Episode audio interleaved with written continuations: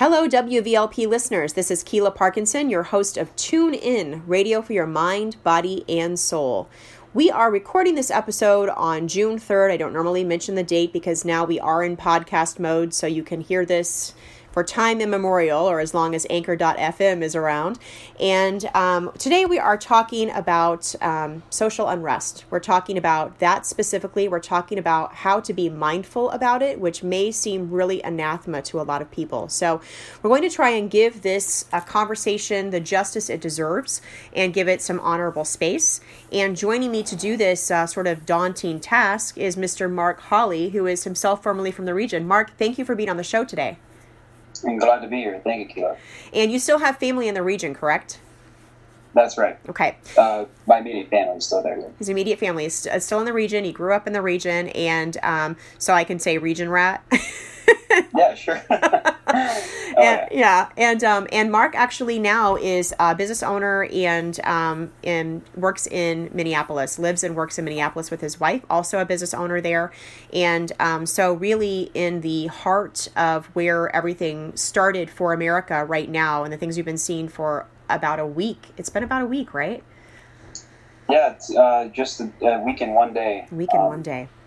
Yeah, mm. it's crazy how fast it feels like a, like a different world. It uh, does. When we were still worried about COVID less than a little bit more than a week ago. Yeah, and you know, you know, and the thing is too, like we're not as worried about it now, but we're still worried about it. We're still worried about the economy. Yeah. We're worried about COVID. Now we're worried about the social unrest, and so it's like mm-hmm. three waves of crises hitting us at once, and it's uh, very, very disorienting time as it has been, and it's getting more and more disorienting.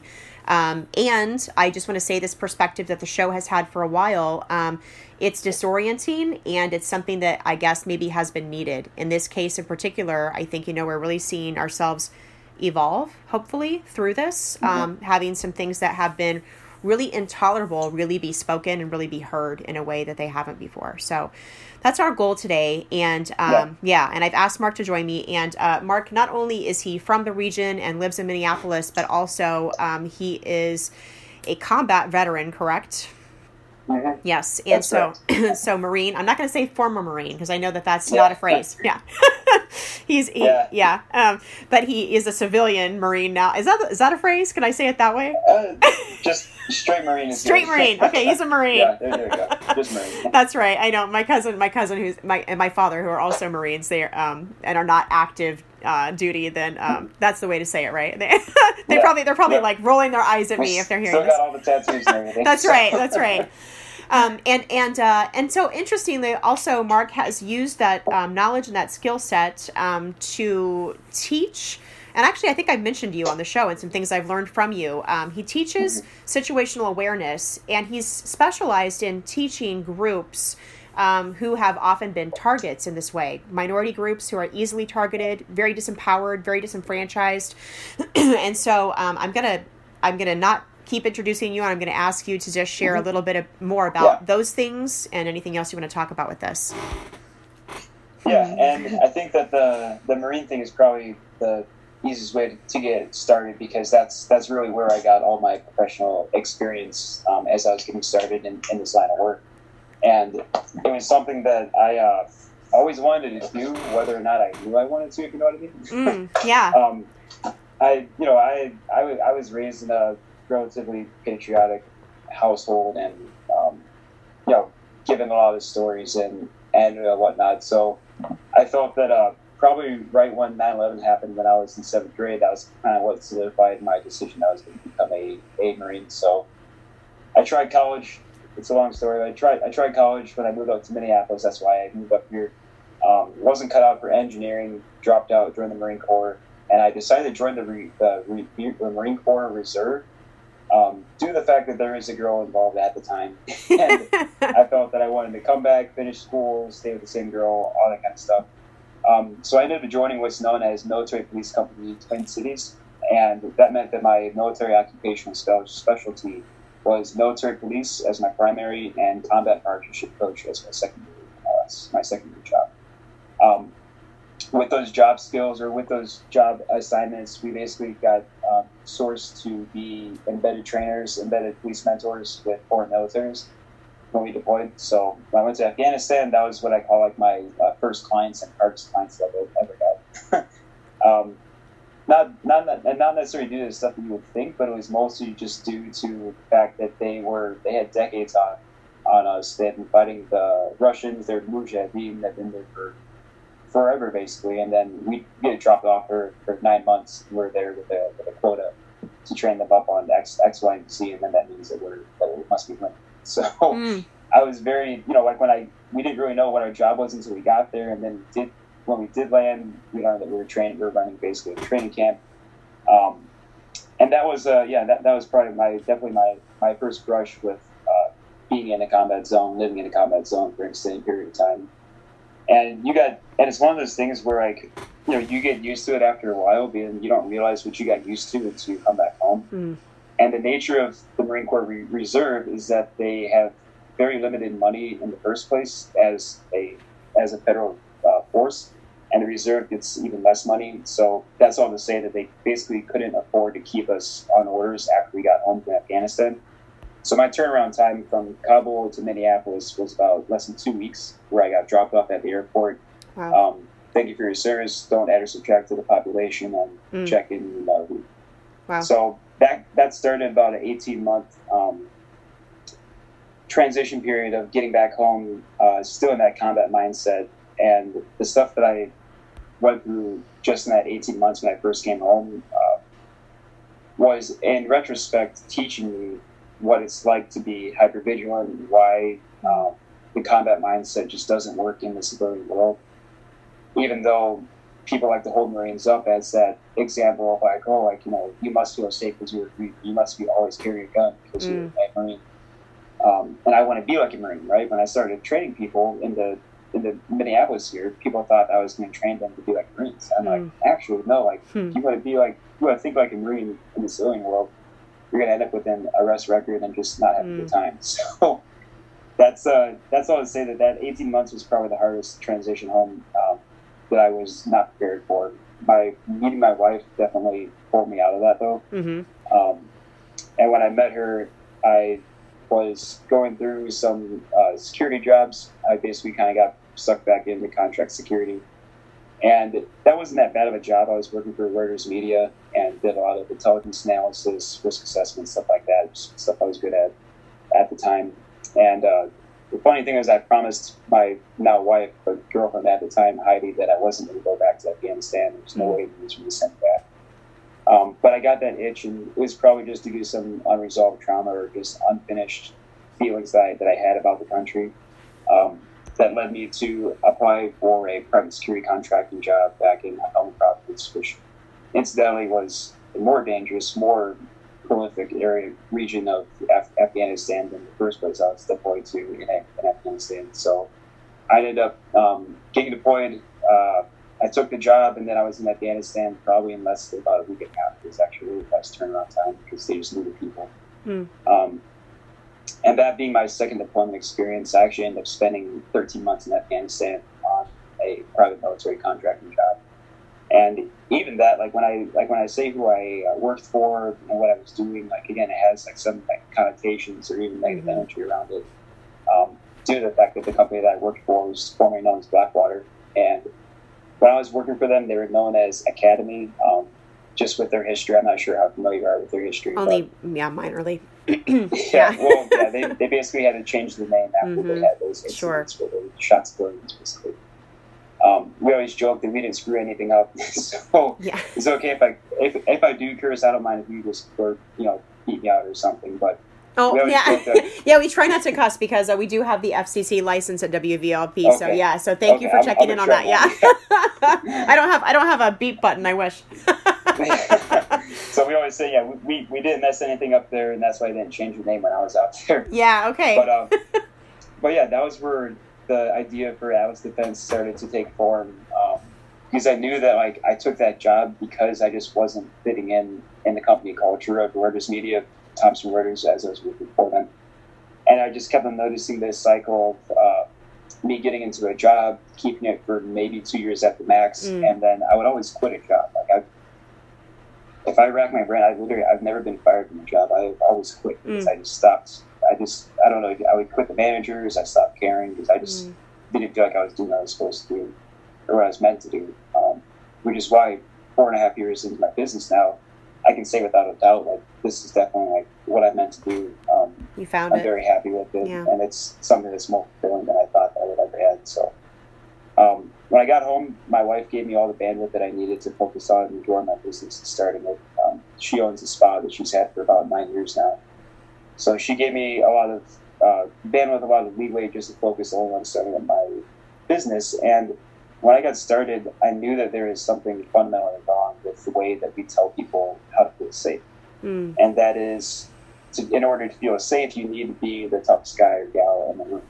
Right. And naturally, that's why people get attracted to former military and to Marines and vets of, of any kind to teach them how to feel safe because they think that the only reason Marc feels safe is because he knows how to feel in 13 different ways. And the fact Right. is, I really don't. Like, your average Marine is not John Wick. They mm. they have a saying you know, like every Marine's a, a rifleman, and I can tell you that's not true. I was a shooting coach, and there is a lot of Marines that are not riflemen, and uh, and that's just again trying to break that con- trying to break that conception would have been really hard had I focused on the traditional gun industry clientele being straight white males, and Right. those are the type of people that buy guns for the and again not not just straight white males, but there is a significant portion of the industry that is supported by that demographic. And what I've noticed is that it doesn't matter what their identity, race, gender, age, whatever it is, but the fundamental thing I think that it kind of elicits that sense of security due to the fact that they own a certain thing is that identity gets attached so quickly to symbols and ideas and not so much practical application Mm. that you know buying a gun makes you feel a certain way. So that just must mean you're automatically safe. And I knew that that wasn't true from personal experience. Um, when I've had to deal with incompetent people with firearms when they shot themselves, Mm. shot the wrong person. Um, I was doing research when I got my business started just about accuracy in the firefight. We found out that police officers um, in firefights tend to miss 82% of the time at less than Wow. 30 yards. Uh, and the only time that they're that they're more accurate is when somebody's not firing back at them. Mm-hmm. Then their accuracy goes up to 30%. Mm-hmm. And that's even so. That's basically when they're shooting somebody that's unarmed or somebody that's running away from them Mm. or somebody with a cell phone. in their hand. And even then, they're still missing seventy percent of the time. So I took all that information. You know, it kind of reminded me of the stuff that I experienced when I was in the military too. Just uh, fog of combat, and naturally, you know, you're going to have some problems with the firearm. if You're actually using it in self-defense. Mm-hmm. But I still knew that the reason that I felt so confident when I was overseas wasn't because I thought I was the toughest guy in the room, but because I knew I could rely on my teammates, on my training, and on the overall um, drills that we had always done. With, so we, we knew exactly what our muscle memory was meant to do. Um, and that was something again that I realized like I didn't want to exactly replicate that, but I wanted to serve somebody unique and give them the same peace of mind that I that I have, um, and try to shorten that learning curve. So that ended up manifesting in me targeting uh, basically the like we were saying the minority population in Minneapolis, being females, LGBT community, and just generally anybody that's been overlooked by the firearms industry, um, which basically made my uh, my clientele very diverse, all the way from straight white males to females, the LGBT crowd, non anybody that was non-white, and uh, and really, like I said, it was just a really interesting um, proof of concept. Really, once I started talking to all my clients and, and asking them like, oh, how did you come come across my business? Why did you come to me? Mhm. I had several clients that came to me after going through bad experiences Yeah. at other ranges, at Groupon classes, and I just always had that kind of hunch that like I didn't want to compete on price. I didn't want to um, try to take shortcuts because there's a lot of people that they take shortcuts to get certifications out. Mm. So I decided to package it as a luxury service that was more all, all inclusive, where I basically act as somebody's personal trainer, but with and without firearms. And Mhm. and honestly, like after the first year, I started noticing that there is a lot of other things that I was kind of overlooking in how I was feeling safe without a firearm. And that's when the unarmed violence prevention classes started coming out with situational awareness workshops, um, starting to help me specifically target schools, churches, small Mm. businesses that have teams of people that aren't traditionally trained in any kind of safety or security, other than those annual PowerPoint click through kind of trainings. Mm. And then when stuff actually hits the fan, Yeah.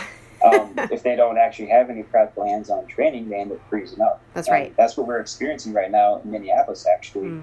Um, one of the projects that I'm that I'm managing is uh, symptom screening sites, and I can't say who the client is, Okay. but the short of it is that um, no fault of their own, but the people that I'm working with are on these emergency management teams that is a bill on top of their regular job, Mm. and now they're tasked with managing the risk of COVID on top of their regular job, and they just haven't really had a whole lot of practical experience or, or training and that kind of stuff. Mhm. So um, that's why we were brought in as contractors to handle the symptom screening for that, that client. But that's again kind of what drove home the point for me that there just wasn't enough emphasis on practical application, which is really what helped me end all this in manifesting a scenario style role player based training that puts my clients through real life feeling scenarios. Um, and again, not to the ends of uh, what to do once somebody already starts shooting, but more so to the ends of how to prevent that in the first place, how to watch for the warning signs, how to communicate them, how to describe it, how to de escalate it if it gets to that point, um, but not going so heavy on the reaction side. And as you may have seen around the United States, I think even in Indiana, I read about in Alaska, but I think in Indiana especially, there was a case where the county sheriff did a mock execution of teachers with paintball guns. Oh wow! And they called that active shooter training. Mm. Yeah, and those teachers were traumatized afterward. Oh, They didn't learn anything. they didn't. And Yeah. that was, yeah, and I can tell you Right. as a professional trainer, there is no training value in firing off blank rounds in school children. Right. There's no training value in mock executions Yeah. with, with teachers. Hmm. It's, it's Someone's heart was in the right I- place, but not educated. Kind Yeah. of choices, yeah. hmm Yeah. So I knew I was going up against a pretty big status Mhm. quo in my industry, but I really didn't care because I was I was that kind of marine that never really cared in the first place what people thought of me. I just, I mean, and I think that I got that from my experience growing up in Mm, Indiana too. mhm. Like I, like I used to care a lot, and just Mm. because that's what I was conditioned to really think that really mattered. Um, even now, I still am working through that kind of stuff. But Yeah. like I said, that, that's kind of how I, that's kind of how I landed certain people that I'm serving. Yeah. And you bring up, yeah, thank you. Thank you. And you bring up something that I want to move into in a second. Um, I do want to say to our listeners, you are listening to WVLP 103.1 FM, streaming live from Valparaiso, Indiana, around the world at WVLP.org, and also podcast form at anchor.fm slash tune in mindful radio. If you would like to connect to us on Facebook and reach out and ask Marc some questions, I'm sure he may be interested. You can do that at our facebook.com slash tune in mindful radio page. I'm your host, Keela Parkinson, and today's show is underwritten in part by Kiki Productions Inc. Communications Coaching, teaching exercises to help you cycle out of fight or flight in the moment. With a mission to create individual harmony to add peace to the world, Kiki Productions Inc.'s philosophy is when you are confident, focused, and authentic with your message, you are a magnet to those you wish to attract. Share the love at CoachKiki.com. Today, if you are just joining us or maybe you've been listening, you may think, Am I listening to the right show? I thought I was listening to a podcast slash radio show on mindfulness, and I'm hearing uh, uh, an interview with a Marine about um, about situational awareness and yeah. eclectic career. Yeah, Yeah, ec- very eclectic career, very amazing, and so really, really, very well fitted um, to be a guest on this show. Um, and I do want to say we're talking about um, we are talking about this. We're going to move into why are we talking about war? Why are we talking about this kind of thing? Well, because it's part of the human experience, and so you know here, you know, a lot of us, you know, on the show we talk about the Earth School. Uh, many of our guests have referred to the Earth School, and so on the Earth School, war trauma, violence, they are part of the human experience. And uh, Marc Holley is um, bringing together past experiences, current experiences from a very mindful, I would say very meta mindful in a lot of ways, kind of perspective by adding to experiences he has had and trying to make the world safer. And some people you know if you if you feel like no guns ever then you know we salute you we applaud you we give you the right to voice your own human opinion and have that perspective. And um and uh, i'm going to come out right out and say in case i haven't already on the show i am nra certified in my basic pistol. And um you know that's it's important to me. Um I uh, I would not have thought that I would be that way. And when I became a mom, and my husband travels a lot, and we are on acreage, and I was like, you know what, I have to take care of these kiddos. And um, I will say that my son was a baby when I took Marc's situational awareness class when he gave one at, around at VU, and uh, it was really interesting. He gave us an exercise afterward to just kind of go out into the world and and practice paying attention. there was one day that I had, I think I had a, a, brief minute between like some client meetings or whatever. You know, I had like 10, 15 minutes. And mm-hmm. I would have normally spent that time meditating. And uh, with my eyes closed, typically is often how I will do that, right? And I decided to go into kind of a sort of meditative state of where I was really expanding my awareness, but with my eyes open. So then I kind of practiced paying attention. And I tell you, I noticed something, Marc, that I had never noticed before. I noticed, I was in a Starbucks parking lot. I noticed every single man who came out of that Starbucks parking lot was scanned the parking lot and made eye contact with me in my car three rows away from the door. Every mm-hmm. single man who came out of there, no matter what his color or age, that's what he did. Every mm-hmm. single woman, conversely, had her head down, whether she had a phone in her hand or not, had her head down and only looked up quickly to cross the street and look for cars. And I was like, I do that too. Why are we not taught mm-hmm. this, right? And then I had this yeah. interesting exp- um, conversation after that, just after that, with someone, a, a colleague who uh, was a Boy Scout um, and and was a Boy Scout leader, and uh, and he said, "Oh yeah, you know, we're trained that very often, right? We're trained that." And I was like, "We weren't trained that in Girl Scouts, right? Like that was not part of the training." And, and I also realized, why do I keep my head down? I kept my head down because it felt dangerous to make eye contact with men because then they would approach me for a conversation I didn't want to have necessarily, right? So I had learned to keep my mm-hmm. head down. But unfortunately, that response made me more of a target. Mm-hmm. Right. And so then I, I was really paying attention to what you were saying and, and how you were like, you know, this is why I focus on women, you know, or, you know, L- LGBTQ community and uh, minority mm-hmm. communities, uh, people who are not the traditional, you know, gun holder and, and teach all kinds of tools, whether it is carrying a gun or not. And and to me the idea to really connect that with mindfulness because you taught you taught you know if you're in fight or flight when you're aware then you're not thinking clearly and so you need to also yeah. connect it to this mindfulness and that's what situational awareness really is so um, okay so i want to thank you for that experience and for teaching me I'm because yeah, yeah, it was great it was really really helpful to learn and in our in the class i remember sharing with you that um, that i was always aware of who was watching my kids but i wasn't mm-hmm. aware of who was watching me and I was like, Absolutely, "Woo!" It really, really sent that home. So yeah, so thank you for that. And um, so okay, so you you mentioned growing up in the region and some experiences that you had, um, you know, and how you maybe tried to please people and then you learned not to please people. And so, do you want to expound on that in, in any way? People can't yeah. see you, by the way. So uh, should we should we say some things?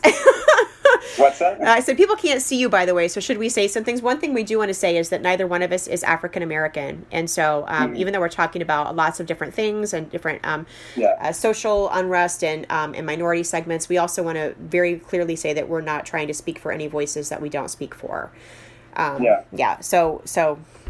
And that's something, yeah, and I think that that's a good uh, starting point too, because as as I was raised in, in Northeast Indiana specifically, I was always told, you know, like we don't see color, right? Yeah. And I always felt that that was just. I, I thought that that was virtuous at the time, um, because I was raised in a societal vacuum. To be totally honest, mm, and mm-hmm. that was and that insulated me from the way that the police are going to see me when I'm 18 mm, and I moved mm-hmm. up to mm-hmm. Minneapolis. That insulated me from truly understanding the racial slurs that were used as early as my elementary school years and I just and that I don't want to call it whitewashing, but that um, that treatment of mm-hmm.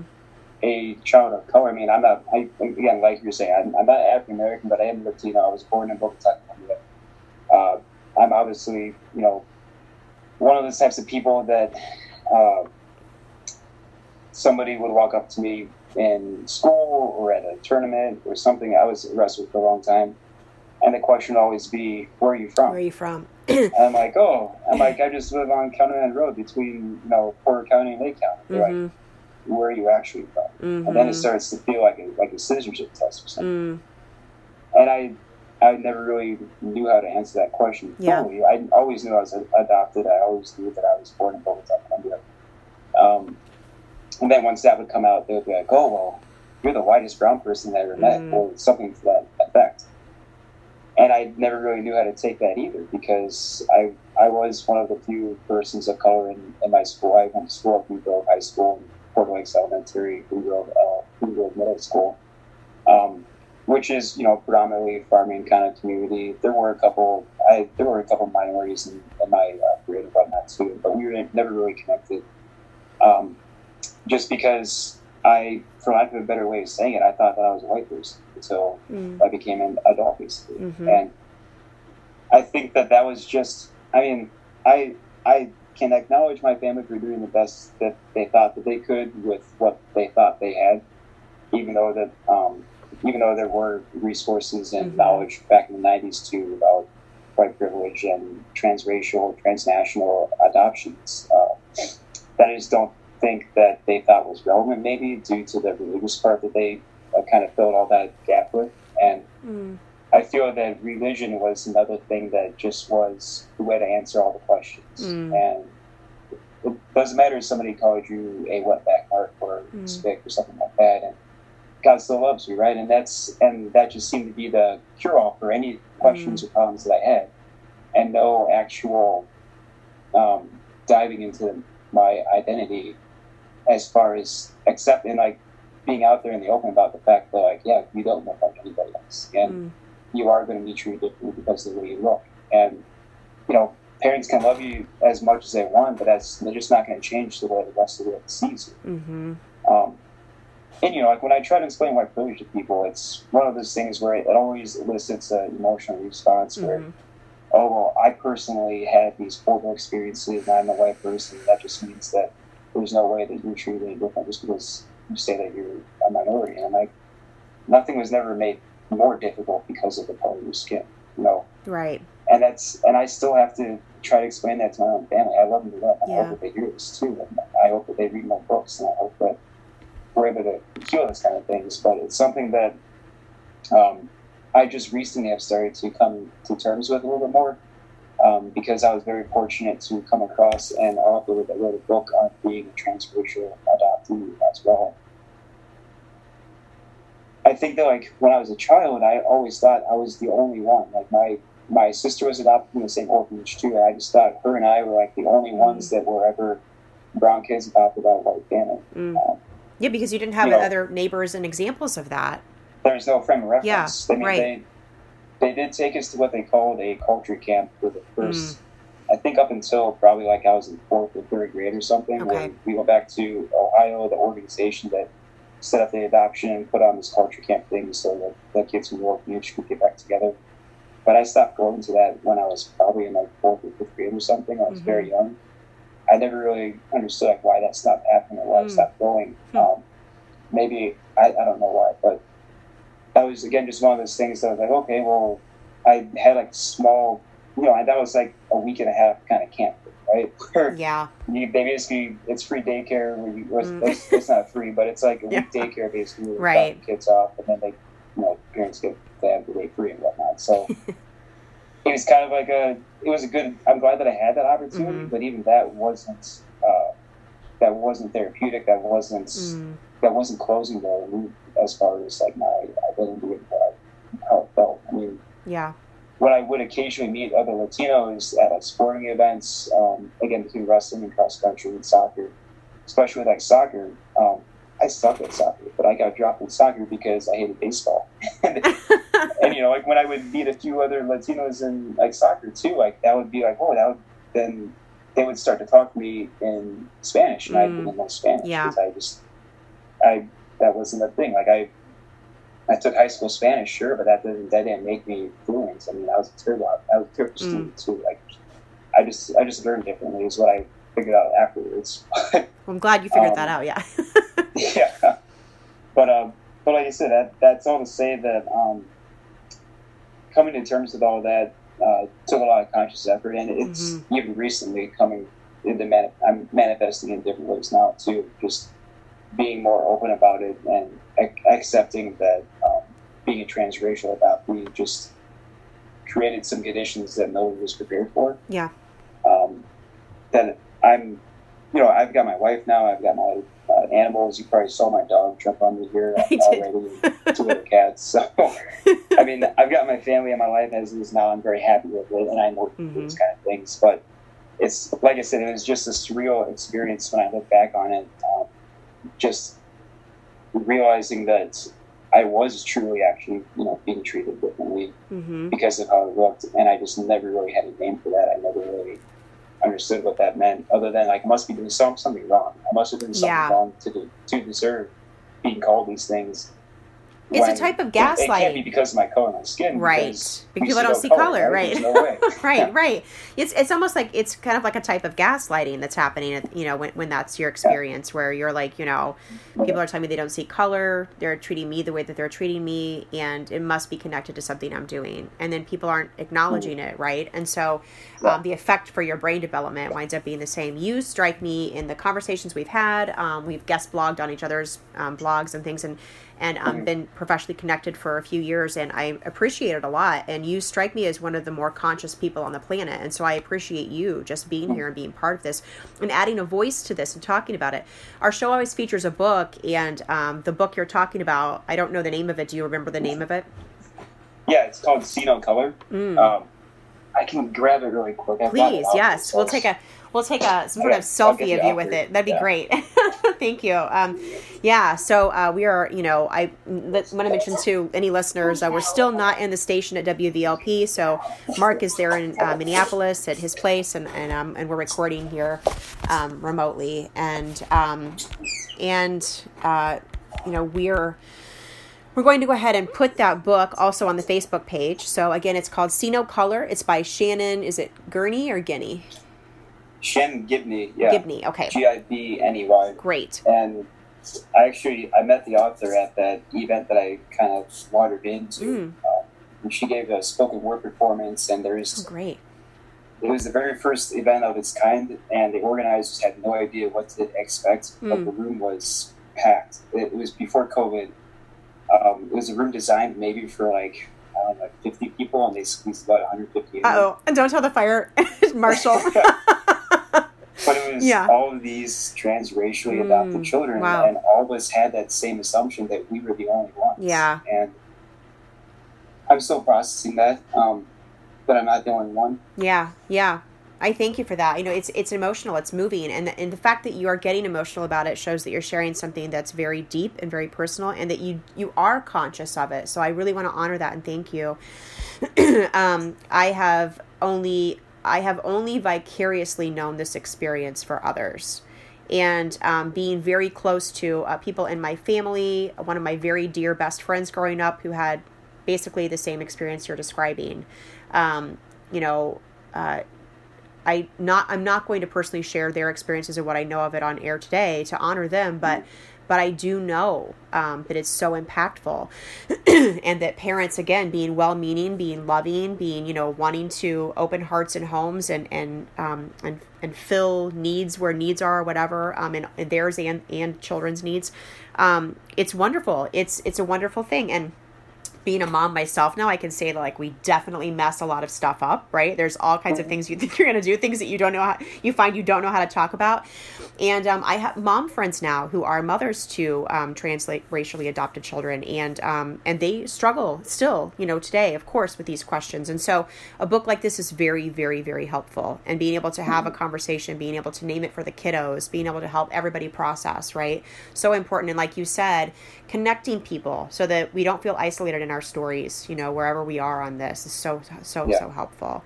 Um, and, um, you know, and also, so this was like around the 90s, I think you're talking about, like where, you know, that was that whole era of see no color and, you know, the color doesn't exist and whatever. And it, and it was weird. It was weird because I was, I was, well, I would have like college age around then. and it was, a, it was not my actual experience. I remember, um, wanting to be like that with my friends. And we, I, you know, um, very having these experiences where um, you know uh, for instance um, a woman who was becoming a dear friend of mine and we had so much in common um, except for ethnicity right? And um, and wanting to go to certain concerts together or to certain um, community events you know cultural events that were happening on our campus but we had a conversation we had to name it and say if i go what are your friends going to say? How are your friends going to treat me? and vice versa. And it was this whole thing you know? And um and both of us being like i don't think i'm brave enough to do this. So we're kind of keeping our friendship in the closet a little bit and that really sucked. And i want to say for myself like i absolutely know because of people i grew up with because of these things because of my vicarious experiences i absolutely know that i have lived a life of white privilege. I um, when I was a child, um, I had an experience that was also vicarious and very impactful. It really, really hit me in the face with, um, you know, just how privileged I was um, as far as uh, racially because um, I remember my grandmother, she was going through a divorce and she lived in a um, very poor apartment complex. And I was only three or four at the time.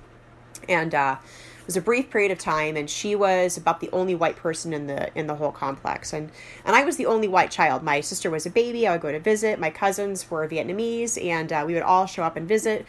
And so on the playground I was the only white kiddo. And the kids were so I was so little that you know if anybody was mean to me I didn't take it. I did, had no idea what it was from. And my mm-hmm. cousins were older and very protective of me. So I just thought it was just older kids being bullies. I mean I had no idea right? And it yeah. kind of stayed there for me it just stayed there for me, right? I didn't move on, you know, until, you know, I was an adult and could look back and then was like, oh, okay, well, I would get that. You know, I understand how, how these kids might feel.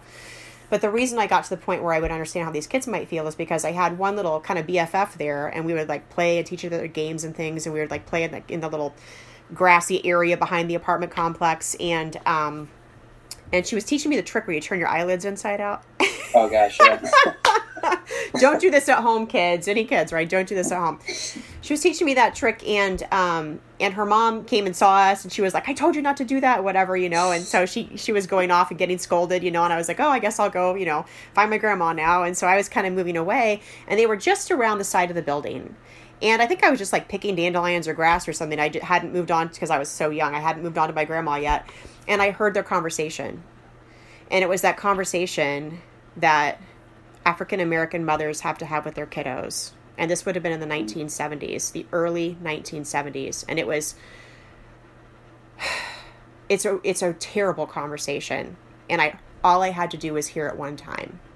That conversation that said, she said, Don't you teach that white girl that. And it was about how she was going to be treated as a little girl, teaching white girl things that weren't good for white girls. What would happen to her? And I went to tell, you know, ask my parents and my grandmother, like, is that true? Would that happen to her? Would that happen to my friend? You know? And they were like, I don't remember how they responded, honestly. I remember being assuaged. I remember being horrified that my friend could be hurt for that. And and I was like, I was asking them, are you going to hurt her? Is she in trouble? And they were like, we're not going to hurt her. We're not going to hurt her, you know. And for my parents, they were able to whitewash it for me. And and I know that, you know, that was it. And then like, you know, we were on the very very minor end of mild vandalism and things right? Like from people who didn't appreciate things that you know people we were friends with or whatever in, in our in our small town. Very very minor you know? And so again like knowing how mild that was just from association let me know how terrible it was on a day-to-day basis for other people sometimes. So that's where you know i just um if there is anybody who li- i know we have a lot of white listenership um, i am valparaiso is you know and so so any, if anybody is still wondering, like, where's all this anger coming from? It's so profound. Yeah. yeah. And it's it's just about anger that's in Minneapolis right now. My my my brother in law, um, is Heidi's brother, right? And if you saw Heidi, my my my, my wife is white. Mm. Um, she grew up in a more violent part of Minneapolis. Mm. Called North Side Minneapolis. Where, um, when you really look at it at the at the numbers, it's just basically a selective policing that pushes all the crimes in a certain part of the city, kind of mm, South mm-hmm. Chicago. Mm-hmm. Um, so her, her brother still lives out there. He's very heavily involved in the community. He's actually leading one of the community watches on a regular basis now with all the instability. Um, but the sign on his front lawn um, that he feels has has, has helped. Uh, at least his house not be uh, targeted yet is mm-hmm. actually a sign that says it's okay to be angry. Oh, and oh, good. He's, and we want to ac- acknowledge that yes, like there's there's a reason there's so much anger right now yeah. um, that is being heard, and that and that's awesome. Uh, and that's and that's what I think at least needs to be acknowledged, given what's going on in Minneapolis right now, and the vast majority of things that are happening are peaceful protests. Like right now, yeah. there's a march going on downtown Minneapolis, tens of thousands of people that are up, that are furious with our police union chief that is out there being proud about how many people that he's killed. Mm. Instead of during an interview, mm. I killed three people. I don't feel bad about it. Mm. He's also the same guy that's been investigated for wearing a white power patch on his Ooh. motorcycle jacket, mm. and he's still the boss of the police union in Minneapolis. Bob Kroll. So obviously people are outraged. The more that they're finding out about this, this is one of those things again that like people like myself and others, we thought that was common knowledge that the Mm. police were corrupt from the inside out, that they're extorting businesses for protection. I was a security manager at the James Ballentine VFW. It's a VFW that I remember at in Uptown Minneapolis, and they constructed some weird state stat or uh, city statute that said that after a bar has to call the police X amount of times in a certain time time frame, they have to have uh, off-duty police officers being paid sixty bucks an hour to be there. Oh my gosh. security. Wow. But the funny thing is that they would never do anything. Like when I was a manager there, they were the hardest ones to work with because all they wanted was to get paid cash at the end of the night. They never wanted to arrest anybody. They never wanted to stop fights. Oh They would watch as drunk people would wander into the middle of the street. And I'm like, now they're in public. Aren't they your responsibility? They're like, no, we're not supposed to do that. Wow. So they would just be paid to be a, a uniform as a deterrent, um, which is what they said that they were doing, but they literally chose to do nothing to keep the park safe. So Mm. That, that's also the same reason that Minneapolis public schools just divested from it from the police department. I don't know if you saw that, but they Mm-mm. just made the announcement today um, that they canceled their protection contract with the um, Minneapolis police, and the police were charging them 1.3 million dollars per year out of the school budget Oh for wow. protection. Yeah. and Wow. uh, again, I mean that's that's that's why, as, as you can tell, um, people are, are furious with the police department because when you look at it, it's pretty much a, a, racket for, for protection that you would get out of organized crime, but this is sanctioned by the state. So people are furious right now, and rightfully so. And that started out with, with the protest, and then it escalated to the property damage, the destruction, the um, burning down of the police pre- precincts. And you probably saw my Facebook post maybe about um, the gun carrier lesson 101. yes. Yes. you legally cannot kill somebody for defensive property in the state of Minnesota. And that was about the same time that third, that third precinct got burned, got burned, Mm. got burned down. Mm-hmm. Um, and some of the statements that came out after that, I mean, it makes total sense that the, that the mayor and the and the governor realize that it's probably better for the city, for the residents that have been traumatized by the police, to destroy that building instead of killing people to Yeah. defend the building. Mm. And Bob Kroll, the police union, he said, "Oh, we put down plenty of protests in the past. We would have put this one down too." Um, but that would have definitely gone to lethal force on a riot outside of the police station. Yeah.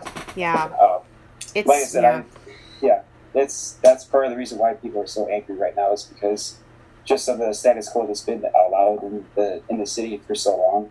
right. Um, I've experienced it, and I got pulled over plenty of times uh, driving while brown. Mm-hmm. And Mm-hmm. On my old car, I used to advertise that I do firearms training, and that led to a lot of high risk stops where Mm. mm. pull on me.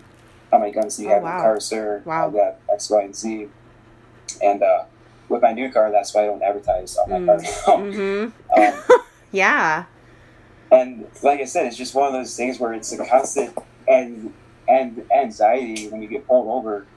Um, due to the fact that when I went back to school, so after my first after my first deployment, I went back to school at St. Thomas to study law enforcement, and that that sophomore year is when I saw like how they were trained law enforcement at the beginning, and that was with shock videos and dash cam videos of Mm. police officers getting attacked by minorities at traffic stops Yes. Oh. training them from Oh, the beginning that to when be- you do yeah. a traffic stop with a minority, you're probably going to get attacked. And that's what they're teaching, you know, 18, 19, 20 year old Yeah. kids that are playing too much Call of Duty Yeah. that there's a, there's a good chance you're going to get attacked anytime you pull somebody over. More often than not, it's to be a black. So Ugh.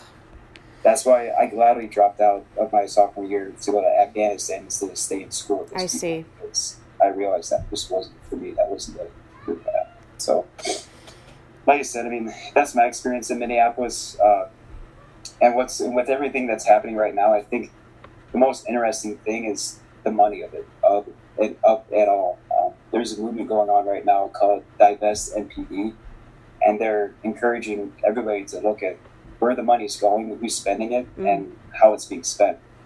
Uh, once it gets into the police union and Mm. into the police, and all this money is being paid for protection to the police and to the unions is being used for wrongful termination lawsuits to, to for defending the police officers after these murder charges. Mm. I mean, these four police officers just got fired. Their police union chief is about to file a wrongful termination suit And the money that he's using to file that suit is money that was donated to the police union by a list of arms. And that list is being released. People are finding out who those people are, what those organizations are. And you know that's not the only reason why Target was destroyed or mm-hmm. looted, but that's that's one of the reasons when people found out that Target had donated hundreds of thousands of dollars to the police department. So organizations are being held accountable for that kind of connection now, um, and the organizations that do have the most clout are realizing that they have a, a voice, like Minneapolis Public Schools when they announced today that they're no longer renewing their contract for protection um, with our public schools, which is opening up opportunities. So, um, my I actually just had a conversation with the uh, Minneapolis uh, Public School Board director, um, who's interested in our school safety training.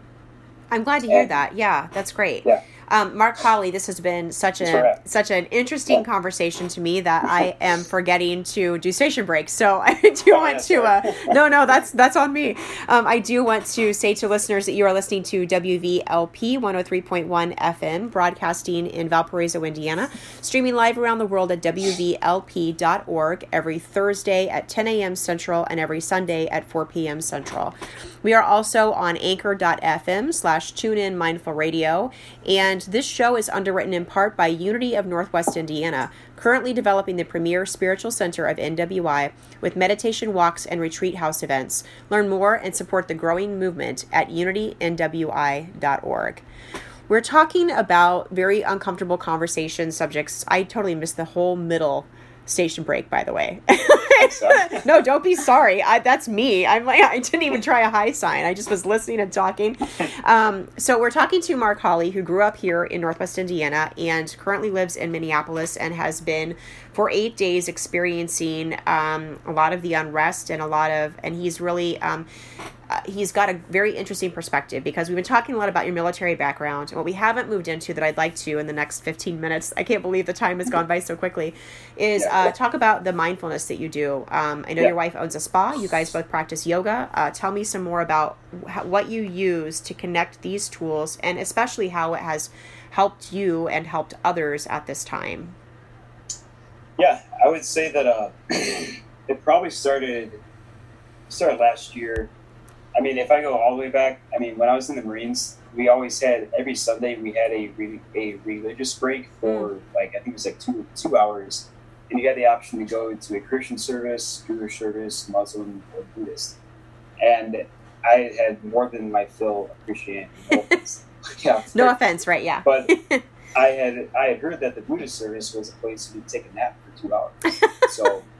I'm like, okay, I'm gonna go just go there and nap. take a nap because you weren't sleeping anywhere else during basic training.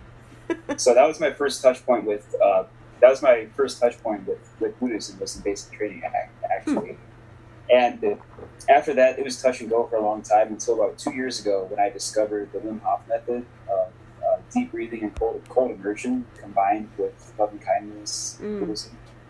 Um, that really, at first, I think I just liked the challenge of standing in a cold shower and seeing how that how that felt. But after doing that for, for quite a while, I'm like, okay, I, I'm, I'm okay taking a completely cold shower the, the entire time. and I realized that the next step was cold immersion therapy, mm. um, which I started I started doing that last year, not this winter, but last winter, where we basically cut a hole in the ice, um, meditate for a little bit beforehand, jump into the water, and that really forces a, a deep breathing kind of exercise mm-hmm. that um, actually su- surprisingly lets you stay in the ice for anywhere from five to fifteen minutes, and you get into a meditative state when you're in that ice water, um, whether you want to or not, because you can't do anything but be present with the cold. And I think that's when I tried that for the first time two winters ago. That was probably one of my significant breakthroughs when I realized like it's not mental toughness. It's mm-hmm. not again being the toughest guy in the room. Um, it's being mentally present long enough to be in your body and realize that you can survive this. You survive worse. You will, you will survive worse in the future. Um, and this is just one of those baselines. So getting into cold immersion therapy definitely helped quite a bit. Um, and part of the Wim Hof method is actually balanced also with meditation and mm-hmm. mindful breathing. So the breathing exercises, the deep breathing exercises is also, I think, what kind of got me primed for what we're going through now.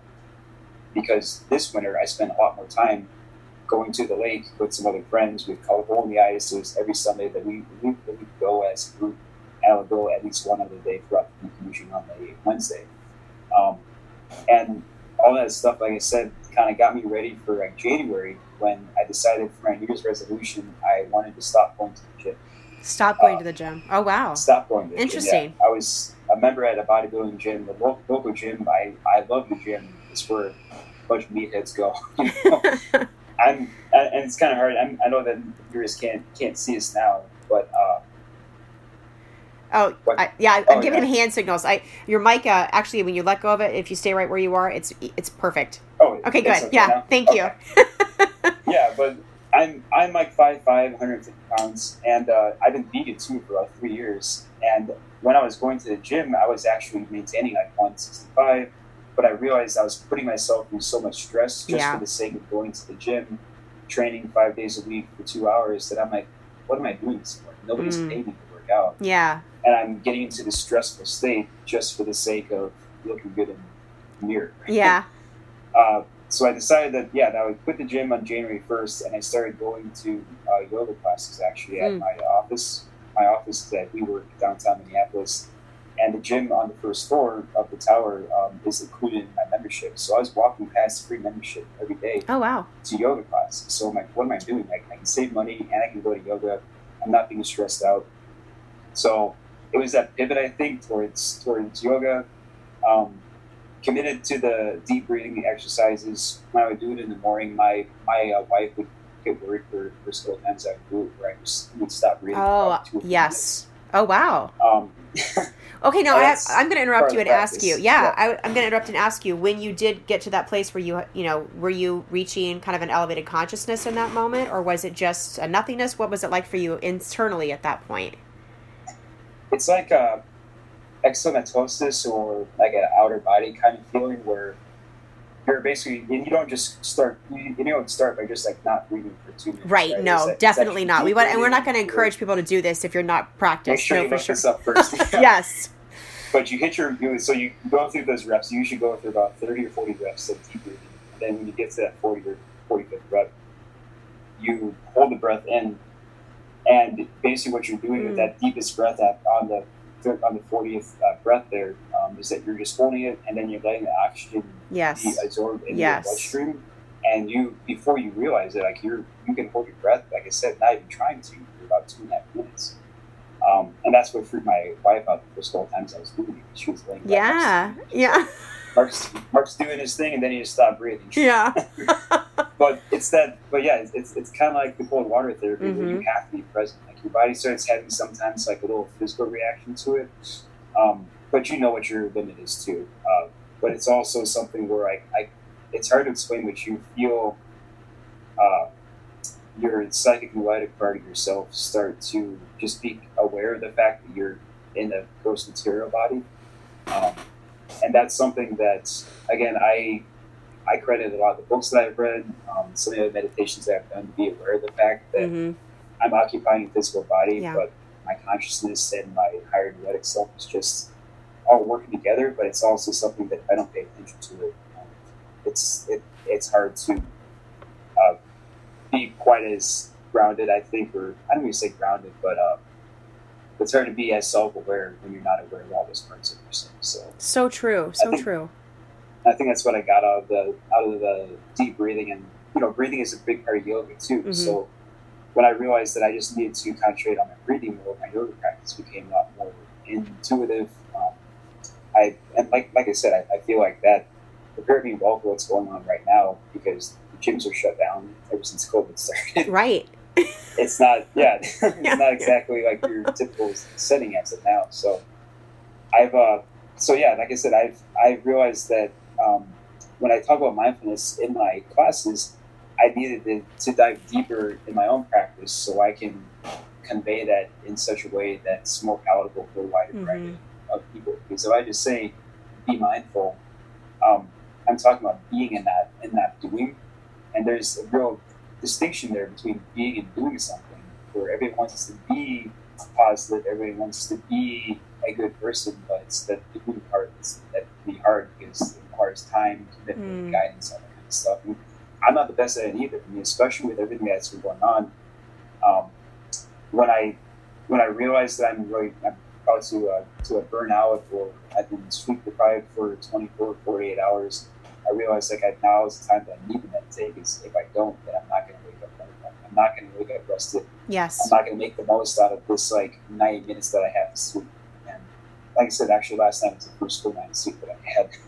Yeah, that's yeah, that's good. There, so yeah, um, I can imagine. Yeah. yeah, I can imagine anybody um, experiencing uh, the things that are happening at such a close vantage point would be experiencing a lot of insomnia, no matter what their work schedule is. You've got work schedule on top of that, and then you know you have. Um, old wounds also right in a variety of settings so um, i think it's uh, i think it's wonderful that you're using your tools as best as i can yeah and you reminded me i mean i'm glad that you're brought me in today too to remind me too because yeah I believe you know in, in the teacher and everybody and the student and everybody too. Um, and like I said, it's I, I know everything's connected like like you were saying at the beginning, and I feel like what's going on right now is reminding us of how deep those connections really can go.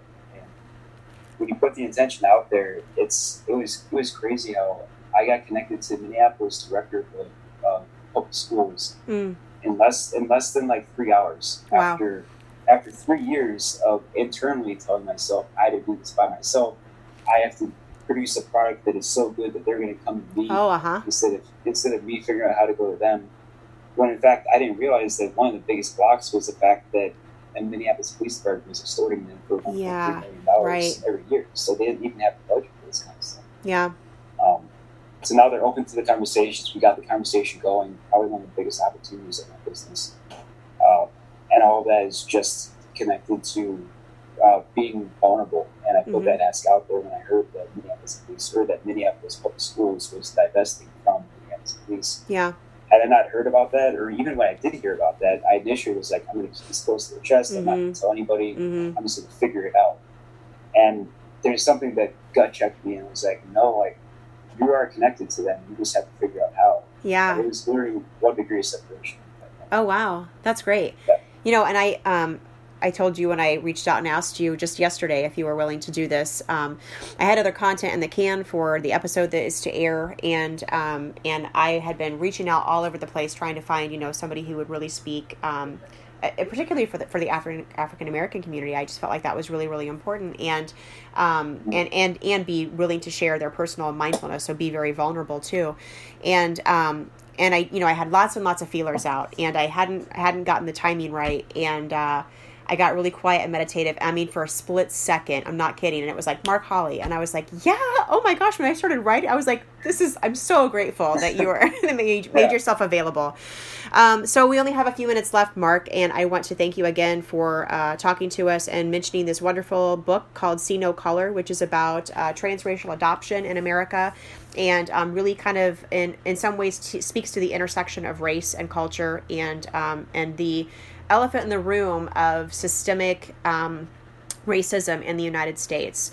Um, I'm going to put a link also on our Facebook page for an interesting cartoon about teaching systemic racism for anybody who's privileged enough to still not realize it still exists. And uh, Marc, do you have any parting comments in the next couple of minutes? I would say that um, with this movement spreading across the globe right now, I'm I'm happy to see it in Chicago. I'm happy to see in New York and Los Angeles. My friends in on the on the West Coast are showing a lot of sol- solidarity right now. Mm. And right now, people are starting to realize that, like you're saying, that they are connected. Um, but people are starting to hesitate and like pause and think, "What am I supposed to do?" Yeah. And they'll come, they'll come to me and say, "Marc, tell me where I'm supposed to go." Mm. And like, I, I, give people the same advice that was given to me um, by a good uh, contractor friend of mine. He's actually another Colombian that I worked with in Afghanistan, and he said that uh, we need to do what we're good at where we're needed. Yeah.